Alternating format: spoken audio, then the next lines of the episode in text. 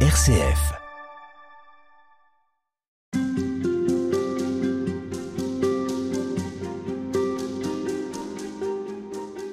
Et on poursuit toute cette semaine un approfondissement de la liturgie, on pourrait même dire une formation liturgique du peuple de Dieu, puisque c'est ce que souhaitait le pape François dans cette lettre apostolique, un ardent désir. Dans cette lettre, dans laquelle il explique aussi tout ce qui peut nuire à la liturgie, tout ce qui déforme le christianisme, ce sont ces mots, tout ce qui peut constituer des poisons. Et on en fait de la découverte avec vous, Père Charles-Marie Rigaille, bonjour. Bonjour Madeleine. Le pape François met notamment en garde les chrétiens contre des dérives. De quoi il nous parle quand il évoque le gnosticisme?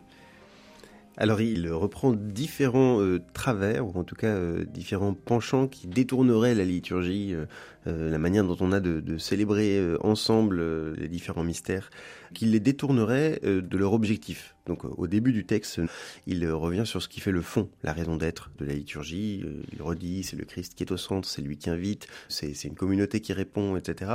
Et il évoque ces questions en disant, en fait, les problèmes qui pourraient euh, résulter de différents travers, ce, que vous venez de citer, hein, le, gnosticisme, il cite aussi le néo-pélagianisme, qui sont des termes un peu barbares. Il dit ça, ce sont des problèmes, attention, un autre mot barbare, qui sont avant tout ecclésiologiques. C'est-à-dire que c'est pas simplement une question de, préférence personnelle sur la manière de célébrer quelque chose. C'est que cela dit quelque chose de ce que nous sommes. C'est-à-dire que ça dit quelque chose de, l'Église. C'est ça l'ecclésiologie. Hein. C'est cette discipline de la théologie qui s'intéresse au mystère de l'Église, à ce que signifie que, d'être une Église, que le Christ ait fondé l'Église. Et donc les questions, elles sont pas simplement de ce que je préfère, dans quelle langue je veux célébrer, de quelle manière, tourner dans quel sens ou euh, est-ce qu'on prend la euh, communion euh, dans la main Oui, comment je prends la communion, etc. Est-ce que ça dit quelque chose de ce que nous sommes aussi? Donc, est-ce que ça touche au mystère de l'Église? Il y a plusieurs manières de communier euh, qui sont bien et que l'Église permet. Il y, a, plusieurs manières d'imaginer une, posture liturgique mm. qui sont aussi bien.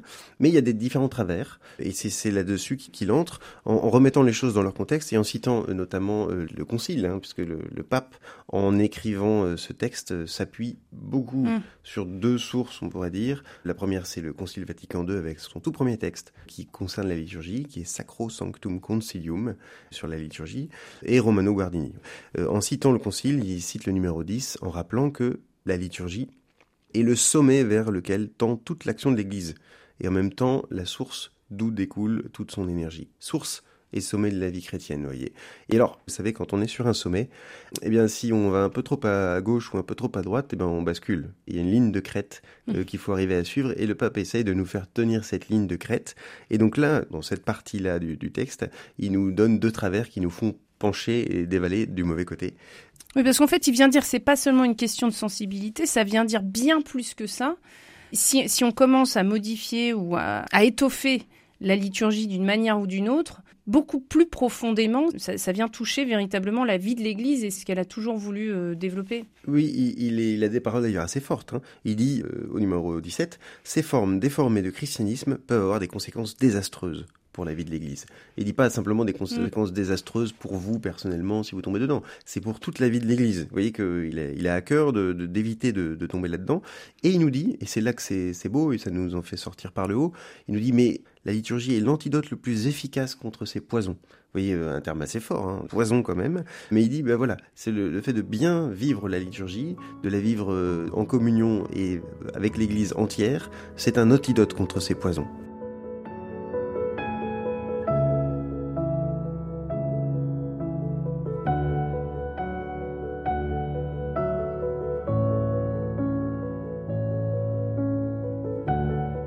Alors ces poisons, si on s'arrête dessus, parce qu'il les nomme, il parle de mondanité spirituelle qui est alimentée par deux choses, donc gnosticisme et néopélagianisme. On prend deux minutes pour euh, les, les expliquer un petit peu. À quoi ressemble un gnostique aujourd'hui au XXIe siècle? Alors, le, le, gnostique, on pourrait aussi dire néo-gnosticisme, c'est difficile à dire effectivement. Le pape François nous dit que ce, ce, ce courant-là, en tout cas tel qu'il le présente, hein, c'est quand même des catégories qui sont euh, très bergoliennes, comme on pourrait dire. C'est le pape François qui, euh, qui réfléchit avec ces catégories-là.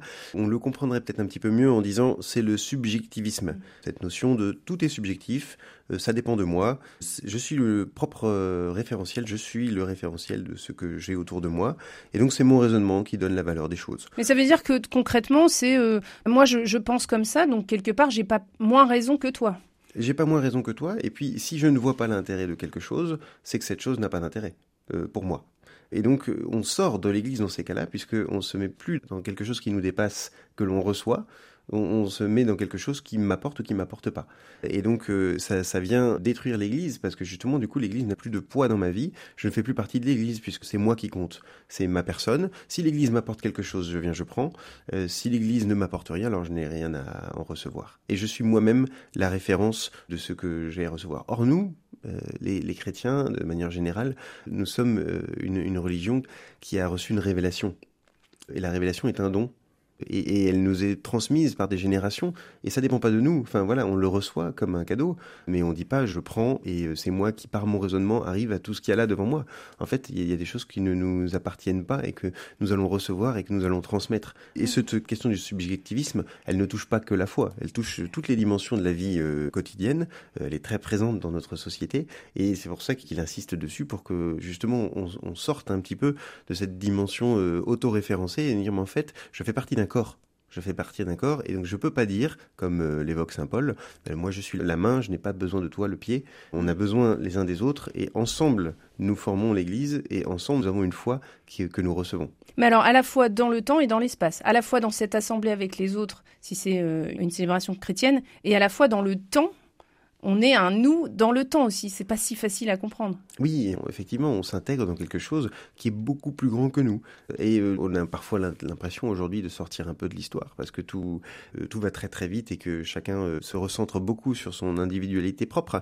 Mais l'Église, c'est tout à fait l'inverse en fait. L'Église, c'est comme cette grande famille qui existait avant nous, qui existera après nous, dont nous sommes un membre, qui a à prendre sa place. Et en venant à l'Église, du coup, je ne viens pas chercher quelque chose pour mon bien perso, comme euh, on peut le voir aujourd'hui hein, dans le développement des, des spiritualités qui viennent euh, d'ailleurs, les spiritualités asiatiques, le développement personnel, la méditation personnelle dans pleine conscience, etc., où chacun en fait parfois vient chercher des bonnes choses, hein, mais c'est pour eux. C'est-à-dire c'est moi qui ai besoin de me poser, je ne viens pas participer à quelque chose de plus grand, je ne viens pas m'intégrer dans la louange de toute l'Église, c'est moi qui viens prendre un temps de repos. Et voyez que le pape insiste pour que cette vie chrétienne, ce soit pas chacun qui vient prendre quelque chose pour se nourrir lui, mais c'est bien au-delà de ça, la liturgie, par sa nature même, elle est de l'Église. Et il le dit, la liturgie ne dit pas je, mais nous. Et il reprend, alors là c'est pas entre guillemets, mais c'est une citation euh, directe de quelqu'un qui l'a beaucoup lu et qui l'a probablement vraiment beaucoup inspiré pour écrire ce texte, qui s'appelle Romano Guardini. Comme son nom ne l'indique pas, euh, Romano Guardini est allemand. Plusieurs oui, il le cite beaucoup, oui, oui. Alors dites-nous peut-être un mot sur ce, sur ce Romano Guardini. Romano Guardini, alors c'est un, un théologien. Il n'est pas spécialement euh, dans la liturgie au départ, hein, mais il écrit un texte, c'est son premier texte, je crois, de mémoire qu'il sort en 1909, L'esprit de la liturgie liturgie l'esprit de la liturgie, dans lequel, alors il faut imaginer qu'à l'époque, euh, on est dans la forme extraordinaire, euh, on est au, début. La forme extraordinaire, c'est ce qui existait avant le concile. Exactement, mm. c'est euh, dans le rite tridentin, on pourrait dire ça, en tout cas dans la forme tridentine de la manière de célébrer que qu'il y avait avant le concile Vatican II. Et il écrit un texte qui est très très beau, un peu dans ce style-là, c'est-à-dire en prenant les choses vraiment par le haut et en essayant de, de pousser ses lecteurs, qui sont, il écrit de manière assez simple, il écrit avec le cœur pour pousser les gens qui vont le lire, à redécouvrir la beauté de la liturgie. Et euh, ça a inspiré beaucoup de monde. Le pape Benoît XVI s'inspire de Romano Guardini. Il se reconnaît euh, enfin, comme euh, étant très marqué par la pensée de, de ces théologiens.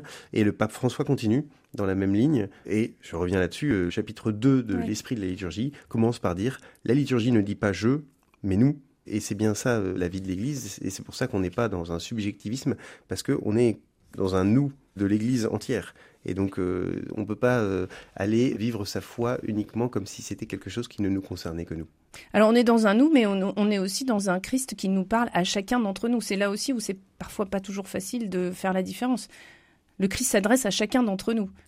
Mais on, on tient un équilibre, bien sûr. Parce que le, Christ vient nous rejoindre euh, au plus profond de notre cœur et souvent dans le silence, on verra. Hein, Personnellement. une, véritable présence du silence. Le pape François l'évoque même dans sa lettre, hein, en, rappelant l'importance du silence. Mais justement, c'est pas un silence de chacun pour soi. C'est un silence du Seigneur qui vient dire quelque chose à travers cette intériorité. Mais c'est pas chacun se met dans sa bulle, parce que franchement, les autres ne sont que des choses gênantes autour de moi qui pourraient me perturber. C'est pas mon Jésus à moi qui vient me rejoindre. Euh, c'est bien, en fait, ensemble, nous faisons silence parce que nous nous mettons devant un mystère qui nous dépasse. Tous. Et deuxième point, assez rapidement, mais le néo-pélagianisme, c'est euh, aussi un des travers qu'il évoque, c'est ne compter que sur ses propres forces. Où est-ce qu'il le perçoit, cet euh, élitisme narcissique et autoritaire? Il y va quand même fort, le pape François. oui, alors quand il, quand il parle de ses travers, il a un peu le, la, même, euh, la même verbe que Jésus quand il parle aux pharisiens. Quoi. Il y va un petit peu fort et parfois il exagère. En tout cas, sur les caricatures qu'il présente, il y va fort, mais personne, j'espère, ne rentre vraiment dans ces caricatures. En revanche, il il, met un travers euh, en lumière euh, qui est euh, cette idée que, en fait, c'est parce que je fais les choses bien que le Seigneur va venir me rejoindre. Parce que je respecte bien ce qui est prévu, parce que tout est bien dans l'ordre, parce que j'en suis digne, parce que je me suis confessé avant, parce que j'ai fait ceci bien comme il faut, le Seigneur alors vient se donner. Or, le Seigneur. Ça, non, ce n'est pas ça. Ben, le Seigneur se donne par grâce. évidemment qu'on doit tout faire bien, évidemment qu'il est encouragé de, de, se confesser régulièrement, mais c'est pas par mes propres forces que le Seigneur vient à moi. C'est pas moi qui le tire à moi, c'est le Seigneur qui vient se donner à moi, et moi, en réponse j'essaye de faire les choses bien. Et parce qu'il y a une invitation, je réponds à cette invitation. Et c'est pas moi qui vais, euh, par euh, ce que j'ai une vie vertueuse et que j'essaye de faire les choses euh, du mieux que je peux, ce qui est tout à fait louable, hein, bien entendu. Hein, il ne s'agit pas de, de, critiquer ça, mais il ne s'agit pas non plus de penser que c'est parce que je fais les choses bien que la liturgie s'adresse à moi et que le Christ va venir me rejoindre. Le Christ me rejoint de toute façon et le fait de faire les choses bien est ma réponse à laquelle nous sommes tous invités, bien entendu. Merci, Père Charles-Marie Rigaille. À Merci, demain. Madeleine.